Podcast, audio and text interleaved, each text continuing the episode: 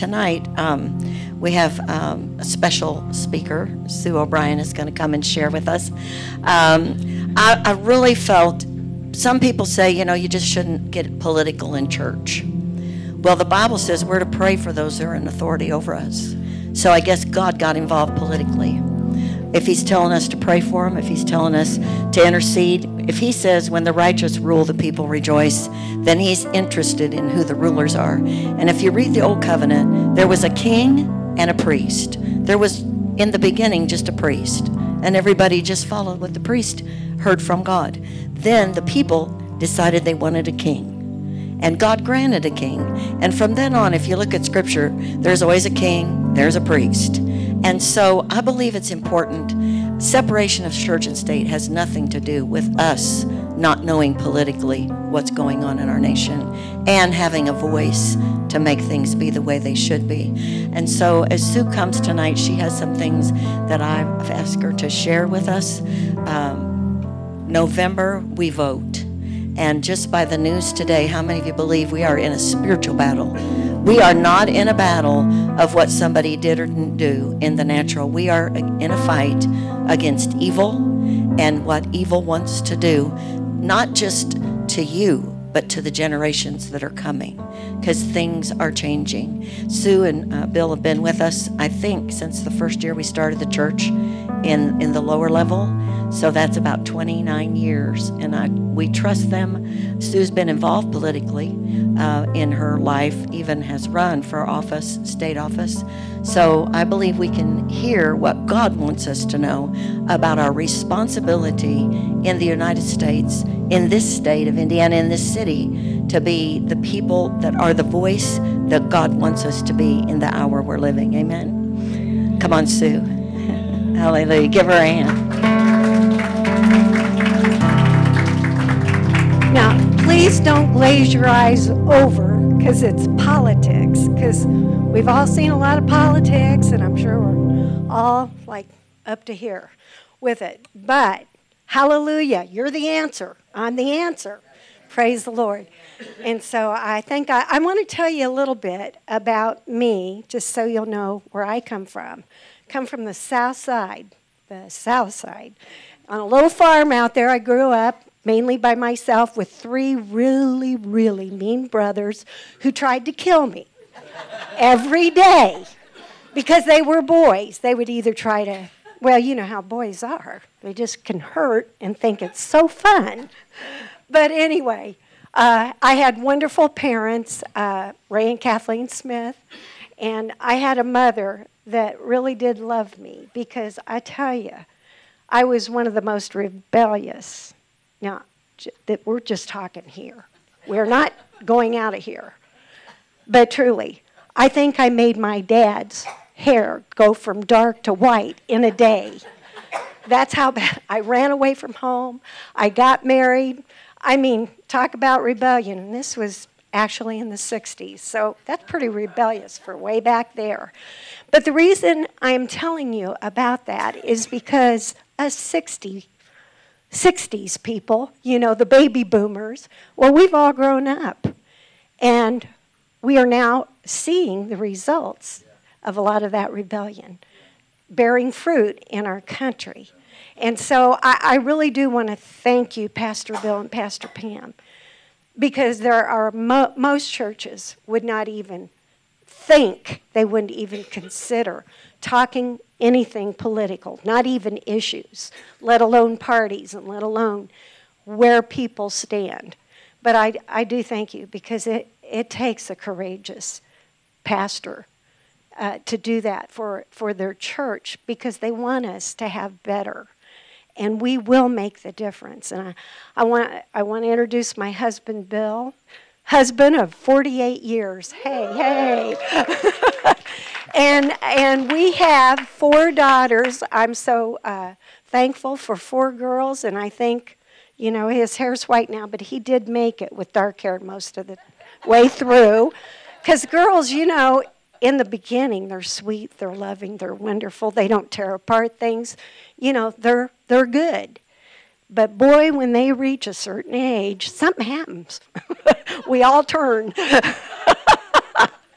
so anyway, Bill made it through, and we have Chris and Aaron, and I have Shemay and Jonathan, and I have uh, Chantel and her husband Rob, and then I have Shani who isn't married, uh, but but was she's just not married now, and I have 13 grandchildren with Bill, of course, and uh, two great grandchildren. So I I appreciate they have always encouraged me. When I ran for office, it was a scary time for me. And if I'd known what I was doing, I would never have done that. but you know, they don't tell you. You know, God always tells you the end from the beginning. He shows you the beginning, He shows you the end, but the in between stuff, you don't get to see until you're living it. and, and that sometimes is why you wouldn't go. But anyway, I, th- I thank God. I thank God that you've come tonight. And I hope that what I have to say to you might, might encourage you because it is up to us to go and vote. And there, there, it's such a critical time and it's, it's a heavy time. Hey, Israel! it's such a critical time in our history. I mean, we've gone through some critical um, eruptions here in our nation, and it keeps going and it gets bigger and bigger. And there is a huge divide, and I, I don't need to tell you all about that. You see it if you're watching at all. Are, do we have anything?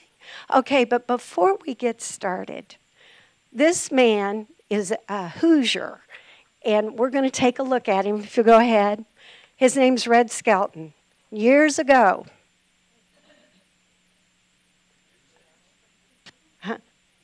Are we ready? Okay. Okay. He's going to tell us about the pledge. He's going to say it. I remember a teacher that I had. Now I only I went I went through the seventh grade. I went to the seventh grade. I left home when I was ten years old because I was hungry. I used to. This, this is true. I work in the summer. I go to school in the winter. But I had this one teacher. He was the principal of the Harrison School in Vincennes, Indiana. To me, this was the greatest teacher, a real sage of of my time. Anyhow, he had such wisdom. And we were all reciting the Pledge of Allegiance one day. And he walked over, this little old teacher, Mr. Laswell was his name. Mr. Laswell. Says, uh,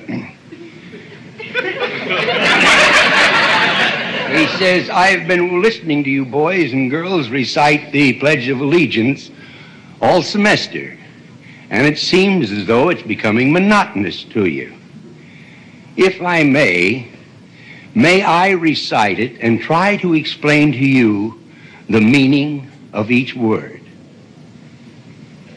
I, me, an individual, a committee of one, pledge, dedicate all of my worldly goods to give without self-pity, allegiance, my love and my devotion to the flag our standard, Old Glory, a symbol of freedom.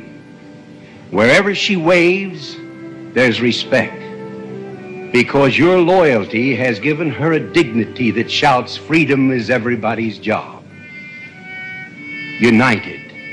That means that we have all come together. States, individual communities that have united into 48 great states 48 individual communities with pride and dignity and purpose, all divided with imaginary boundaries, yet united to a common purpose, and that's love for country.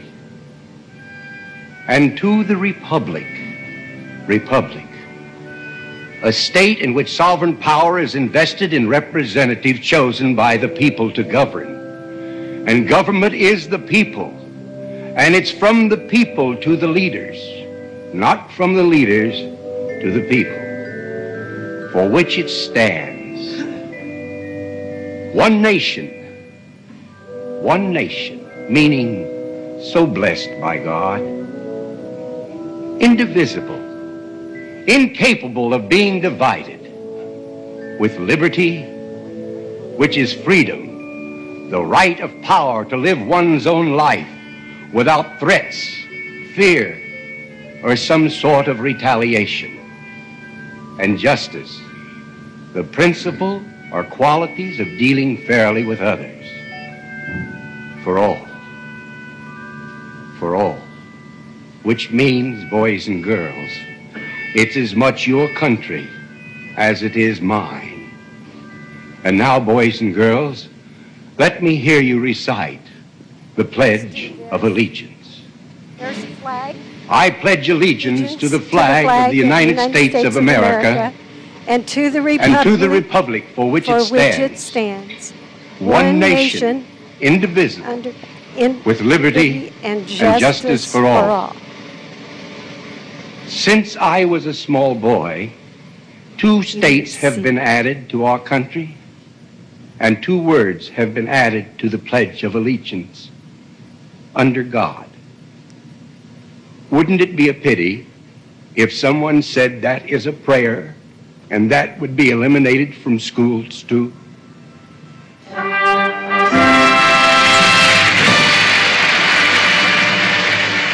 What wisdom, what wisdom, what insight. And here we are. And here we are. And so it's this that that was my childhood. We had, you know, 50 states, and I can remember that we recited the pledge every day. I can remember that up to the fourth grade, we even said the Our Father every day before we started anything.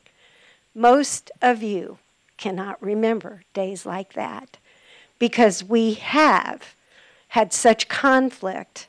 And of course, it is about God. It's not about anything else, it's just about Him.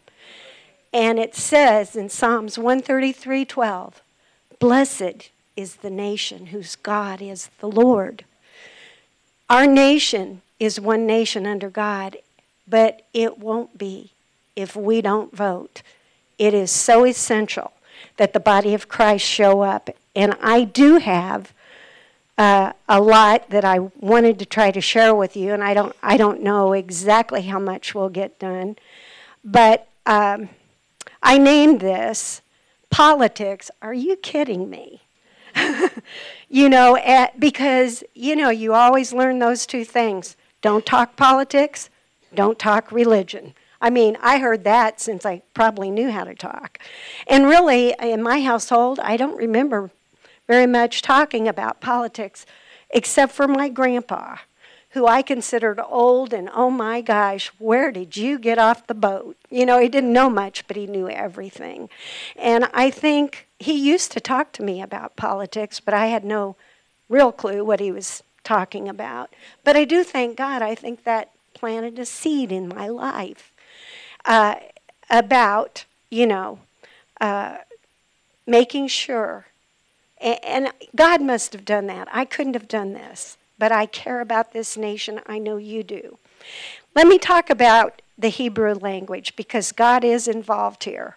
In the Hebrew language, you know, it's a it's a very distinct. It it's it also has many words that we don't even have. And it's God's language. God spoke Hebrew. Can you believe that? He spoke Hebrew. And so, also, uh, I was learning as I was watching these, and maybe some of you know about um, uh, Lapin, who, who is a sage, or he is a, what do I want to call him? Um, not a reverend, rabbi, I think. You got it. rabbi. Yeah, Rabbi Lapin. And he is a real wonderful man. This, uh, so, anyway, he was explaining that the truth is there are some words that we have that cannot be found in Hebrew. Uh, coincidence is a word. There's no such thing because God has a plan. He knows what's going to happen. You're not going to get him taken by surprise because he always knows. The other thing is retirement. I'm sorry, Pastor Bill. there is no such word for any of us for retirement. There, there is change, obviously. We don't stay in one vein all the time, maybe. Maybe we do. But then fine, I think we got polit- politicians that think there's no retirement ever. And then finally, uh, there is no such thing as rights. Rights. I have a right to vote. And he said, No, you don't have a right to vote. In Hebrew, you have a responsibility. It is a responsibility, and God cares that we fulfill the responsibility that He has put through us and in us. Now, in Indiana and actually in every state, here's what you must do in order to be to be uh, ready to vote. You have to be 18 by the time that there is an election. If you're 17 today, but before the 9th of November you're going to turn 18, you can vote. You have to have, in Indiana, you have to have an ID, you know, a picture ID for when you go to the polls. And then you also uh, have to be a citizen and you have had to live here for 30, 30 days in the state and you'll have to be able to, to show that. But other than that, you have the right to vote. And I've got, if you are not registered, I do have with me, if you don't have a computer or access to anything online, I've got right here for you registrations that you can fill out and you can mail or give them back to me and I'll take them. And they will send you a registration card. It is very simple. Um, and so uh, early voting begins October 10th. It starts at the courthouse, and you can get a schedule of where early voting can take place. It's going to be at various centers in various places Lafayette, West Lafayette, and different places in the county. So if you need to know, go to Tippecanoe County uh, ind.gov. And there they will show you. You find election registration, just put in the word vote, and it'll bring up everything you need to know and where to go and when to go. So they've made it very, very easy to vote. Now, I, I don't know, um, well, let me tell you, I, I just want to give you a little history. Pam did a wonderful job of talking about uh, kings for the civil side of things, but priest for the spiritual side of things. And is there a separation? Uh, it depends on what form of government you do have. But in most pla- in Israel, she was very right. Samuel, you know, was very sad after King Saul had been appointed king, anointed king. He was a mighty king, but then he did something he should never have done, and he went and did what the priest were to do. He messed in the wrong place. And for that, God said, You're not king anymore. There was another king, Uzziah. Uzziah was a mighty king for 52 years. He was in the Old Testament. He did, he did wonderful things because he had wonderful counselors, the Word of God tells us, who would lead and guide him. And he did so many wonderful things that he thought he could be a priest as well. And he went into the temple to offer sacrifice. And he and 80, 80 priests came and said, You are making a mistake. Please don't do this. But he said, I will do it. I am the king. And as king, he started to do the sacrifice, and immediately he turned white because leprosy had attacked him like that. He lived out all of his the rest of his days in the backyard. You know, nobody could go see him, and he had nothing to do. So it's critical that everybody find their right place. If you are a king, you need to act like a king. You're a king. You're a king. You're a king. I, I'm, I'm not talking gender here, but we are all kings because God has said that we will have dominion, but we have to act like we know who we are. And part of the acting like we know who we are, we have a wonderful priest who continually tells us, Is that for me, honey? Oh, it might not be. sorry, sorry. He's not laughing, Bill. He is not laughing about this joke. so, anyway, sorry. Um, our, our form of government is not democracy. We do not have a democratic form of government. We have a republican, a republic with a constitution, and that is the uh, government in which sovereign power is exercised by representatives, uh, just as Pam had said, elected by the people. It's a constitutional republic, and it's the highest form of government. I thank God that our founders really did know what they were doing. Even if they didn't know what they were doing, they prayed about it before they did it, and God gave us the highest form of government. And so we are represented by people who we send, uh, you know, into that office, whatever that office is. And in Exodus uh, 18 through 21 and Deuteronomy 1 15 and 16, it lays out, God laid this out. And uh, Jethro, Moses' father, came to him after they had crossed over, after, huh? Father in law, thank you, Bill. Father in law, sorry. Father in law. And uh, so after they crossed over the Red Sea and nobody was chasing them anymore, you know, they were still scared because they had a slave mentality. But God said, hey, we're stopping. We're stopping right here at the mountain, and I'm going to make a nation out of you. And here's how we're going to do it. Well, Moses took the burden of everything, judging everybody, and finally, uh, Je- Jethro said to Moses, What you're doing is a very bad thing. And he said, You need to help.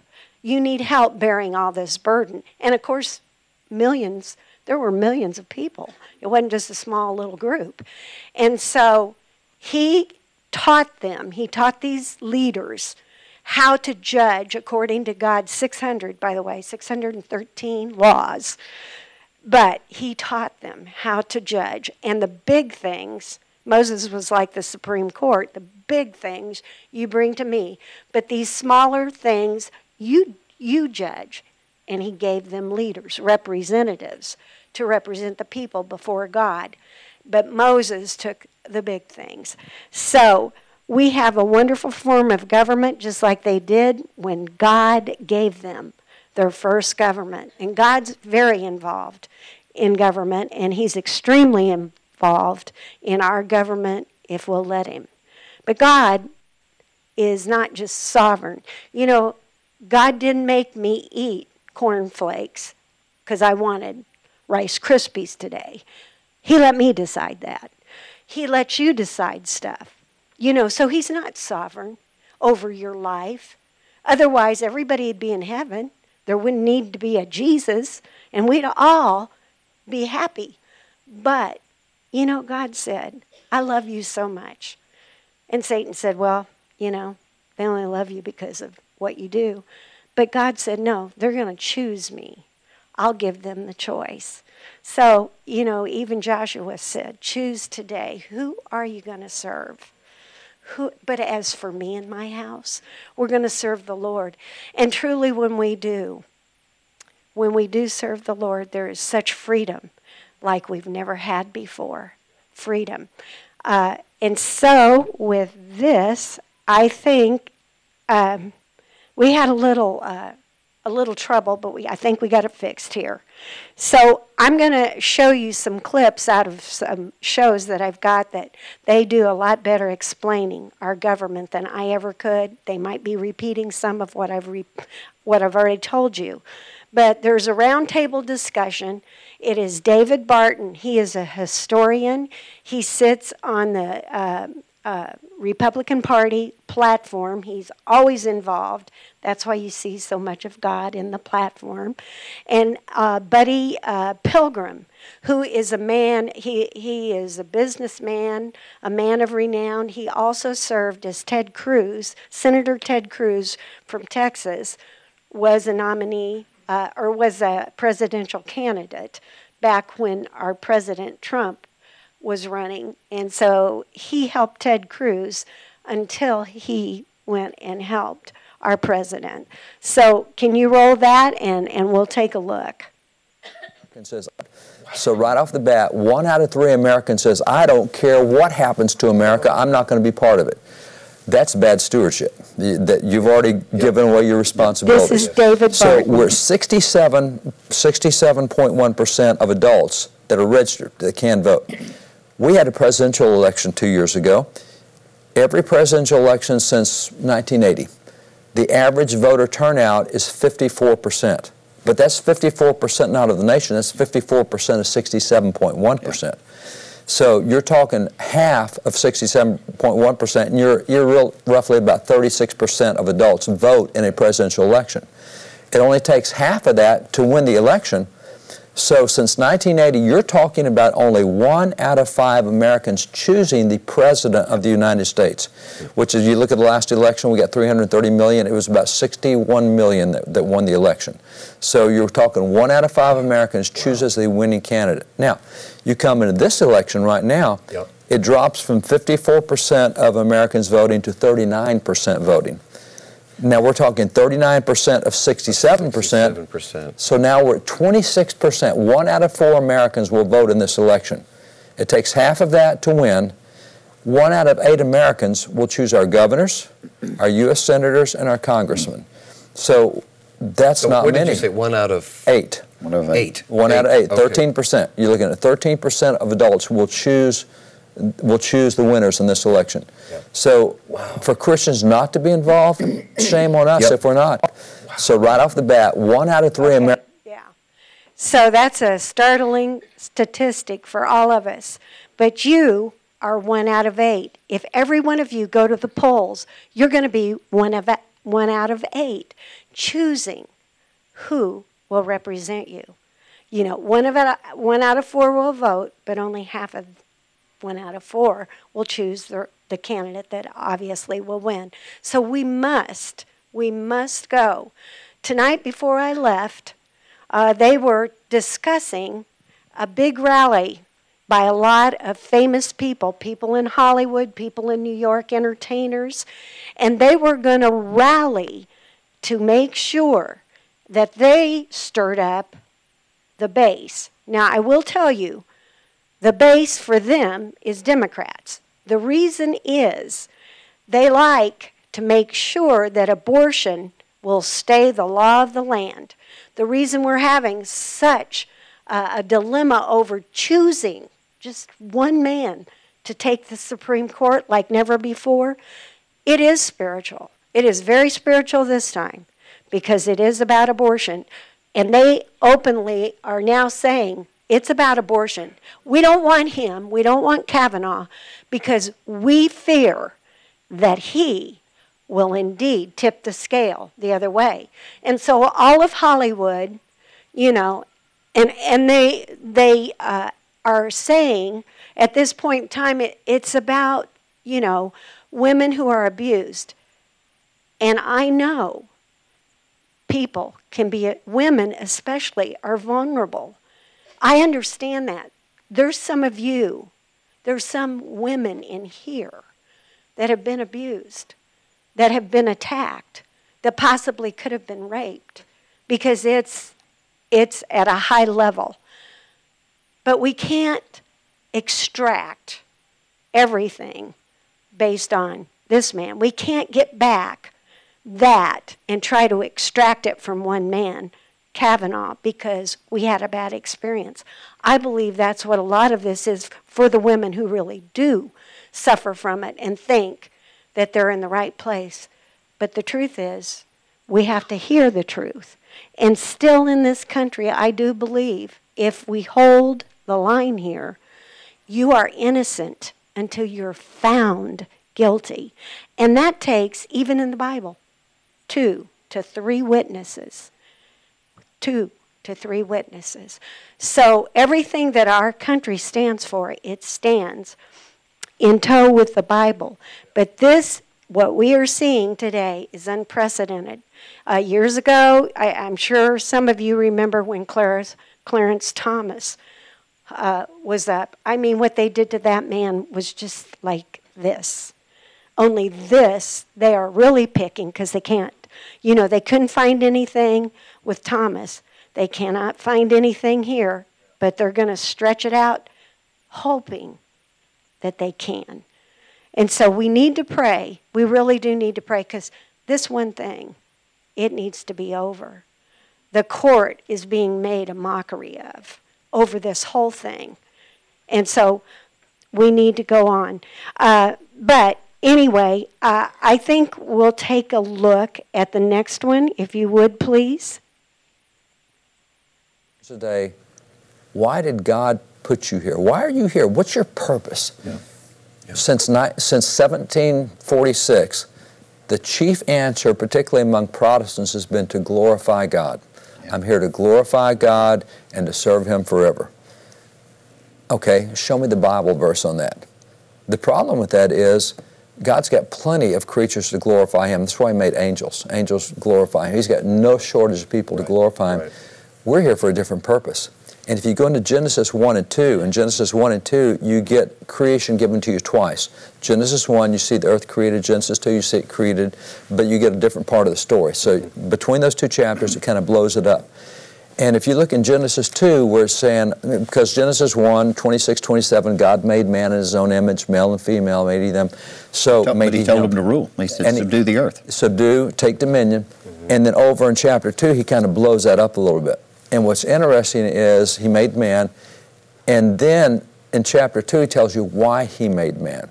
Yeah. It said he looked over everything that he created. He looked over the, the he looked over the animals and the fish, and he looked over, and his word was in Genesis 2:5 and then Genesis 2:15. He said he saw that he had no one to tend the garden, and so he made man. Man was made to take care of God. If you ask most Thank Christians you. today, Thanks. So we are put here. Yeah, we're to glorify God, but we are here to take care of God's stuff. He cares about His stuff. You're His stuff. We take care of each other. We take care of it the way God wants it taken care of. Some of His stuff would be education. And yet, you know, we have got a department, an, e- a Department of Education who, for the most part, controls everything in every state. And some of you parents might wonder, what is Common Core? I don't even get it. Well, you know, a lot of people don't. I don't either. It's it's not even basic education anymore. They've turned it into something that we don't want, but it's the law of the land until we change it, and we need to change it. They need to bring it back and let Indiana choose for Hoosiers what they want in their education. Uh, the other thing, he cares about entertainment. He cares about the media. He cares about agriculture. Uh, he cares about all these things. He cares about foreign policy. He cares about politics. Because all of this is his stuff. And if we say we're too busy for your stuff, God, I don't know. We're planting something here we don't want. And we're going to reap a harvest of things we don't want. So we have got to be active. We have got to be proactive. For so long, we have been uh, reactive to the situation, and it's hard to catch up with that game because they just outmaneuver us every time. And so we have to be like that servant who was going to be losing his job and he knew it. And so he said, "Well, how much does how how much do you owe my master?" He said, "Whatever it is, put half down." Cuz what he was trying to do was get favor with those that he let, you know, not pay back the full amount. That's the way the other side is. Jesus even said, I, I wish, I wish my people not would lie, but would be savvy enough to figure it out. Because God's got a plan. He's got a way for us to move. He's got a way for us to bring Him glory by doing the thing that He said tend that garden. And we haven't done that, but we are going to do that. We can make Tippecanoe County a star on the map of all the United States if we just do what He's asking us to do. And this is the start. God is going to give you ideas on how to help people. God is going to give you inventions that will make you wealthy so that you can plant your seed and you can do more. God has plans for you so much higher than you ever thought. And I want to say this because I saw Jerry. I thought of Jerry and Jan. Thank God for Jerry and Jan. And there's a lot of you I don't know, but Jerry and Jan are raising mighty children for the kingdom of God. And it's not easy when you're older to do such a thing. I know you know. Yes, Teresa knows. She's done it all her life. But the reward, the reward is going to be popping your eyes out. You just won't even imagine the things that God can do for us if we'll just submit a little time to Him and begin to think. You know, we are so caught up in so many things, phone being one. We don't think anymore. We got to start thinking. Take five minutes every day. This is not on my notes, can you tell? But take five minutes every day. Just sit with the Father and just say, Oh, Father, I know you've got something great for me. And then let's listen. Let's think. Because you are not going to stay where you are today. There's great and marvelous things God has. Okay, the next one. I'll stop my preach. We'll watch. It's every law that any nation ever needs to run a nation, and it deals with economics. it deals with the 613 military, laws. It deals with foreign affairs. It deals with immigration. Mm-hmm. It deals with education. 613 laws. Everything a nation needs, any nation. And, and that's why God's word is applicable for every aspect of a nation. So you look at that, and, and so you look at a candidate's website, and you go, man, 613 things. You know, there's something for everybody, essentially, is what it amounts to. But what's really cool is over in Genesis, or over in Exodus 34, God says, by the way, I gave you my top 10. He said, that's the tenor of my law.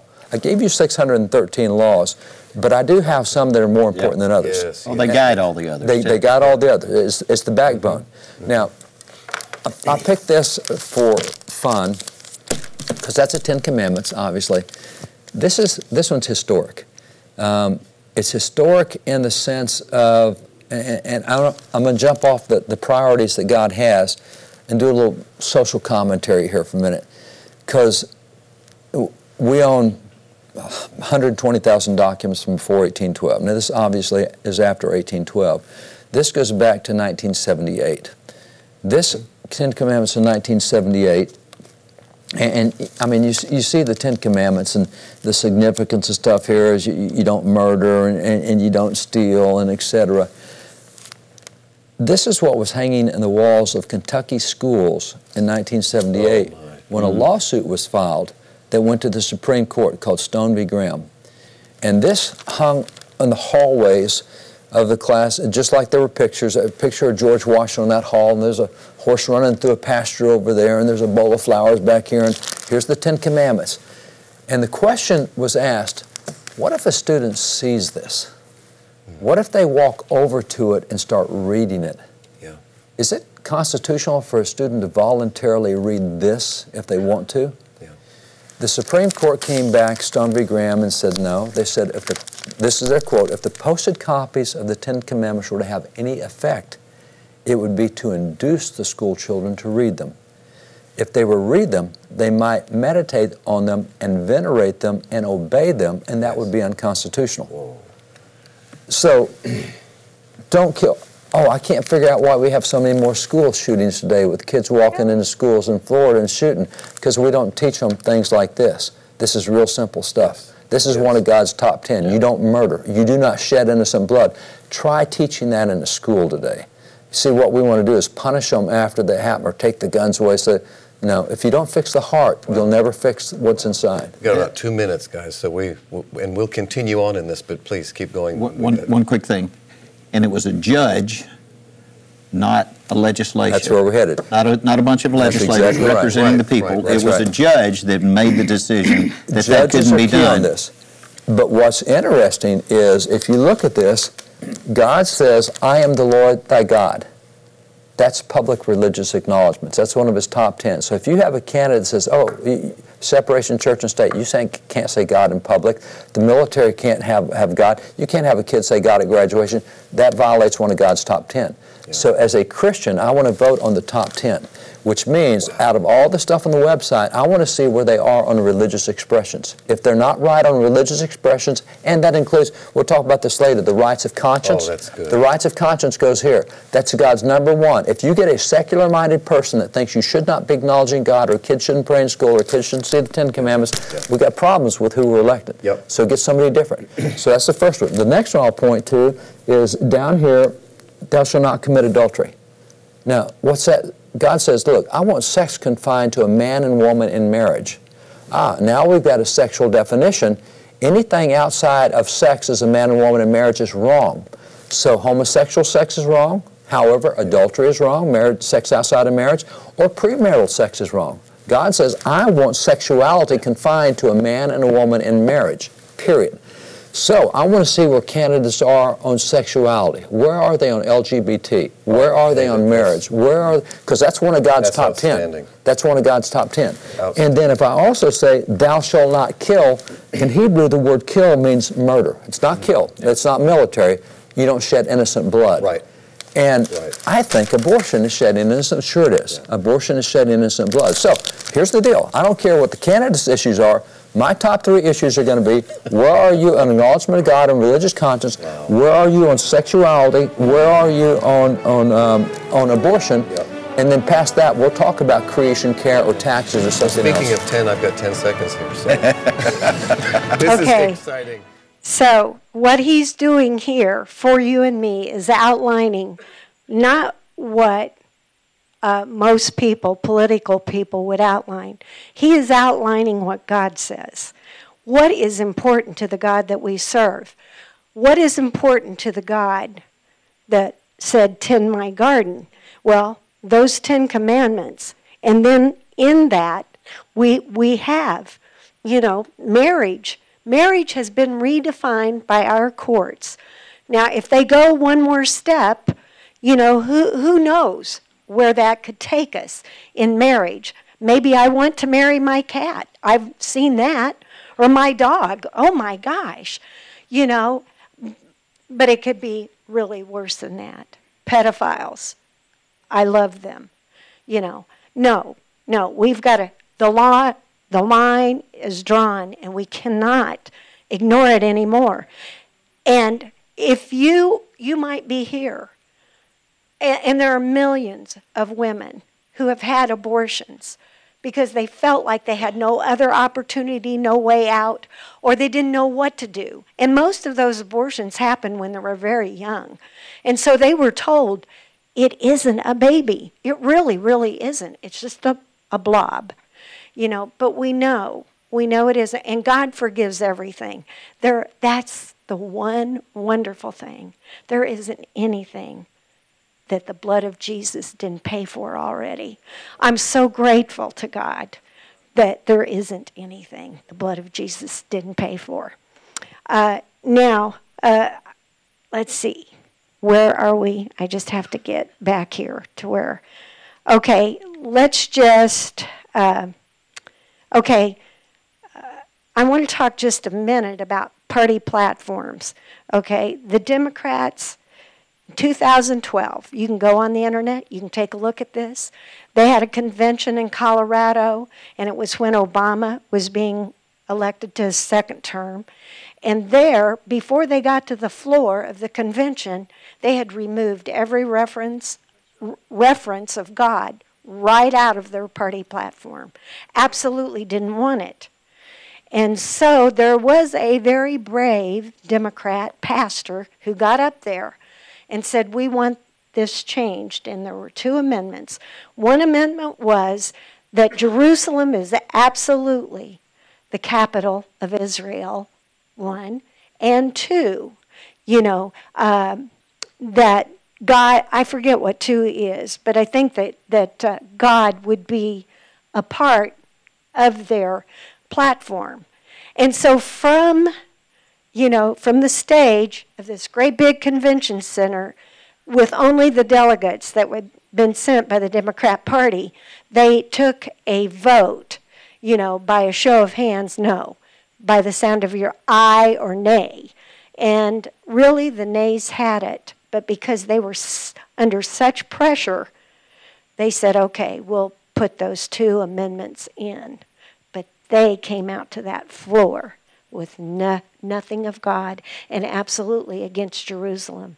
That's the other thing you have to consider when you're voting for senators and representatives at, at uh, the United States level.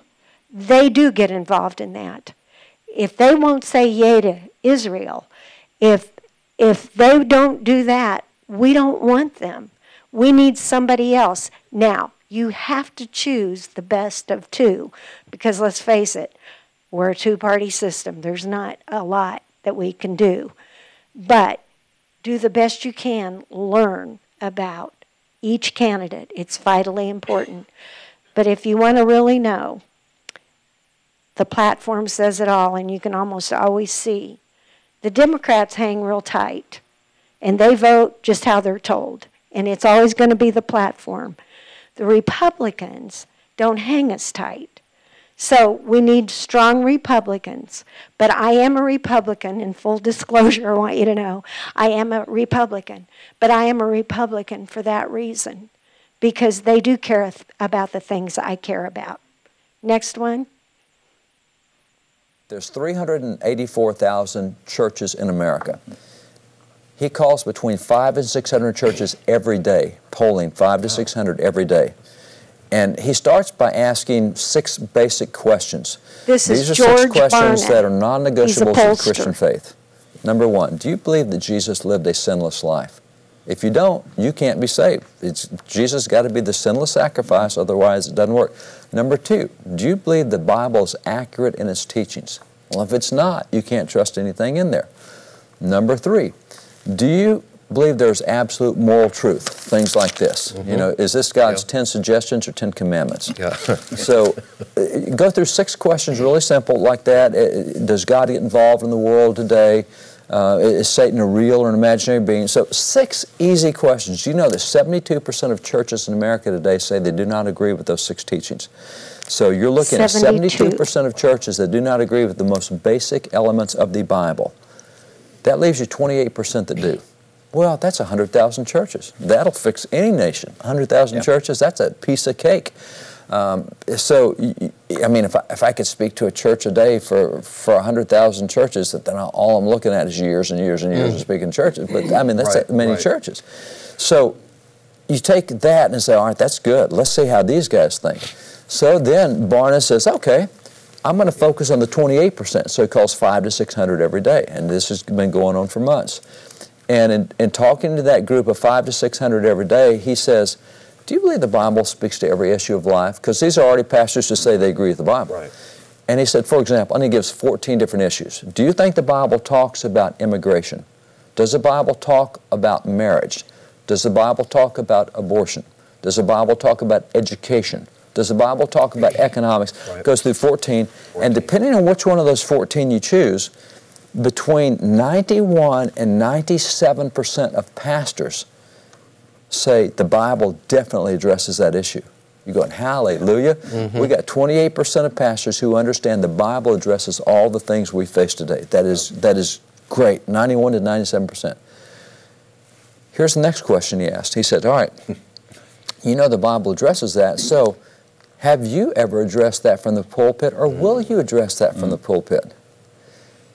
And at that point, 90% of pastors say, no way, that's a political issue. I will not deal with political issues in the pulpit. So there's 384,000 churches in America. Okay. He calls thank you. between five and 600 Thank you. churches. So, there we go. I, I want you. I want everybody to stand up, please. Just except for you two. So anyway, I, I do. I thank God for our pastors. They are. Uh, they have been sent here by God for us, and they're bold and brave and confident. I know they don't always feel that way. But I thank you from the bottom of my heart. They speak words of truth when we need them, when we don't want to hear them. And they speak words of compassion and love. You just can't ask for any better than that. So I, I thank God for them. But before we, we close tonight, I, I want you to imagine maybe 10, 15 years, 20 years down the road. I want you to think, guys, you've been gone 20 years. I'm going to come back and I'm going to go to my old church, Victory Christian Center at Earl Avenue. And you come past, but there's no Victory Christian Center here. Something else. And you check, do you know where they went? Well, yeah.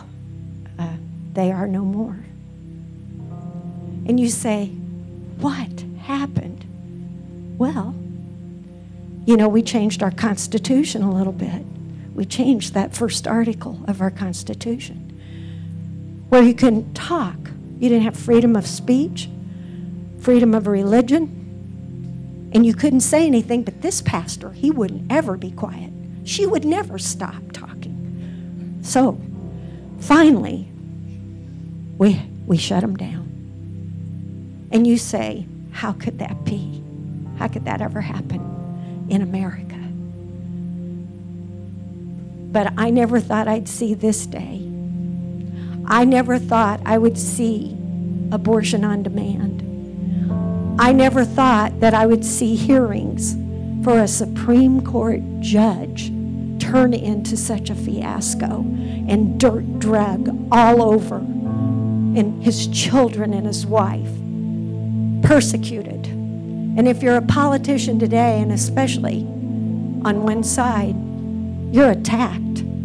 You can't go out to eat in peace because they will attack you. See, that's what the enemy does.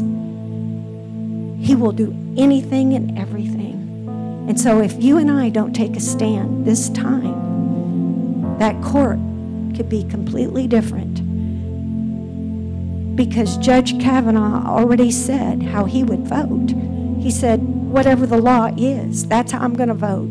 I'm not making up laws because I feel like the laws are not right. But the progressive judges and the progressive people that we have on both sides, okay, they will do it according to their feelings. If you watch the news, it's all about how you feel. And it's seldom about what the law says. But God doesn't judge that way. The law is the law. And that's the way He's going to see it. And so I just would ask you to bow and pray with me for our nation. Heavenly Father, I, Bill, i I'm going to ask you.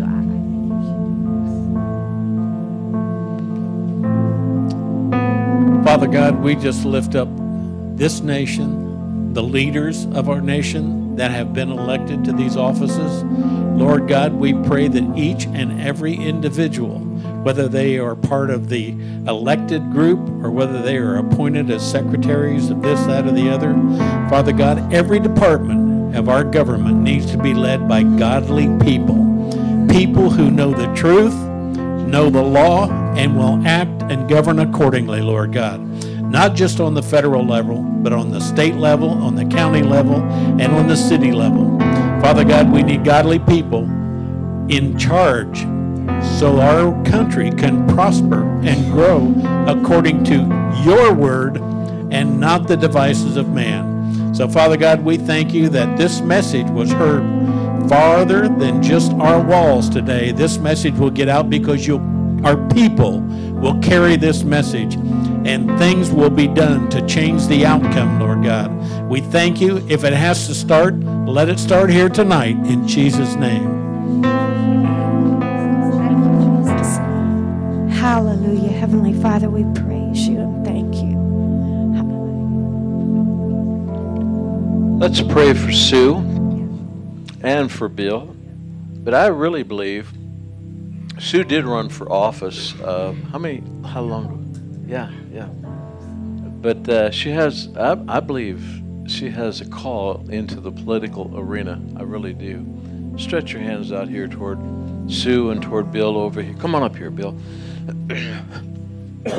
Father, I thank you for Bill and Sue. Lord, I thank you for their faithfulness to serve you, their faithfulness to this ministry, to this vision. And Father, I thank you for the next season of their life, what you have for them. I thank you for the fire that's within them, fire that we see within Sue for this great nation. Thank you that you're going to open doors. Thank you, Father, that she has been faithful, both of them. But Sue has been faithful, faithful to study the Word of God, to speak the Word of God, and to stand for this nation. And we thank you for it in Jesus' precious name. Let's give Sue a hand. Hallelujah.